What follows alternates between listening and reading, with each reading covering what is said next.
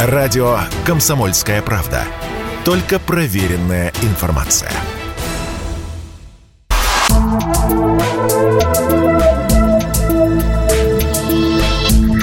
Просто космос. Всем привет, здесь «Просто космос» и я, Баченина М. 15 июля президент Путин освободил Дмитрия Рогозина от должности генерального директора Роскосмоса – Одно из последних серьезных заявлений Рогозина касалось межпланетной станции. Полет этой станции на ядерном буксире будет занимать долгое время, поэтому космонавты будут лететь к дальним планетам на обычном корабле, который будет запущен на сверхтяжелой ракете. А пристыковываться к станции будут уже в конечной точке маршрута, заявил Дмитрий Рогозин. Идея, уважаемые слушатели, следующая. Доставить экипаж точку, куда приедет буксир на обычных химических двигателях с запуском на ракете сверхтяжелого класса. Ну, чтобы люди не мучились год лететь на этом буксире в одну сторону. То есть, грубо говоря, если вы хотите нагнать поезд, вы должны использовать самолет. Рогозин пояснил, что до тех пор, пока не будут разработаны более мощные двигатели, чем те, которые предполагаются к использованию в ядерном буксире под названием «Зевс», экипажам будет удобнее лететь на традиционных средствах. Кроме того, помимо разгона, долгим будет и участок торможения. Поэтому станция, которую будет толкать ядерный буксир, будет эффективна для полетов к дальним планетам, а не к Луне, например.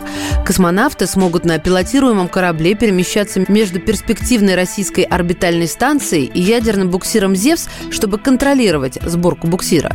Космонавты будут не только контролировать эту сборку из корабля, но также смогут выходить в открытый космос, чтобы при необходимости вмешаться в процесс.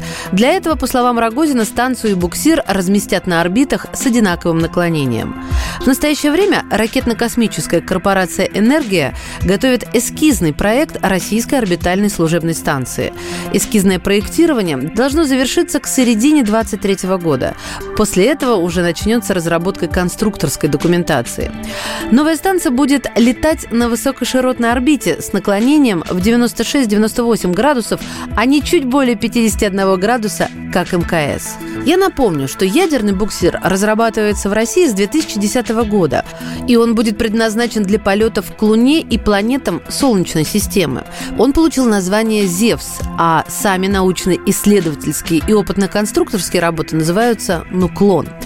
Первая российская миссия Зевса к Юпитеру займет 50 месяцев и продлится с 30 по 34 год. Зевс и модуль полезной нагрузки будут выведены на орбиту с космодрома Восточный на отдельных ракетах-носителях. Они состыкуются, отправятся к Луне, проведут ее облет и вернутся к Земле.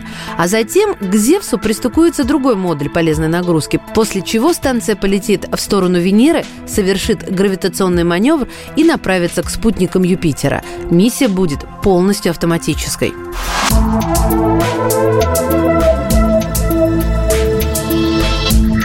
Просто космос.